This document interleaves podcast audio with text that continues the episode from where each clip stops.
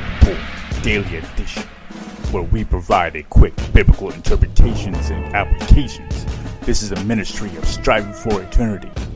The last of the four expressions of God's holiness is the attribute of wrath. We looked at righteousness, justice, goodness, and now wrath. This is an expression of God's holiness. And this is one that many people have a very difficult time with understanding when it relates to God. But wrath is retributionary punishment for an offense or crime. And God will give retributionary punishment for offenses when people break his law.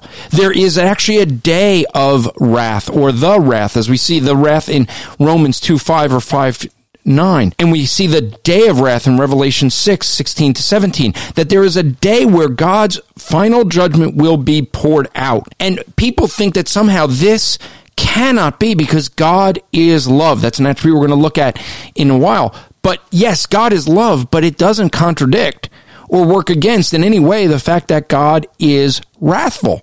God will punish because by divine justice, he must punish. Now, we have to keep in mind that God's wrath in the Bible is never capricious, self indulgent, irritable, or ignorant of facts.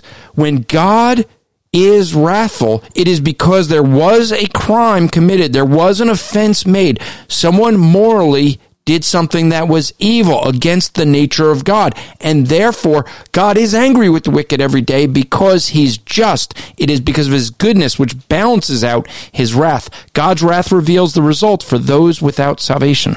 This podcast is part of the Striving for Eternity ministry. For more content or to request a speaker or seminar to your church, go to strivingforeternity.org.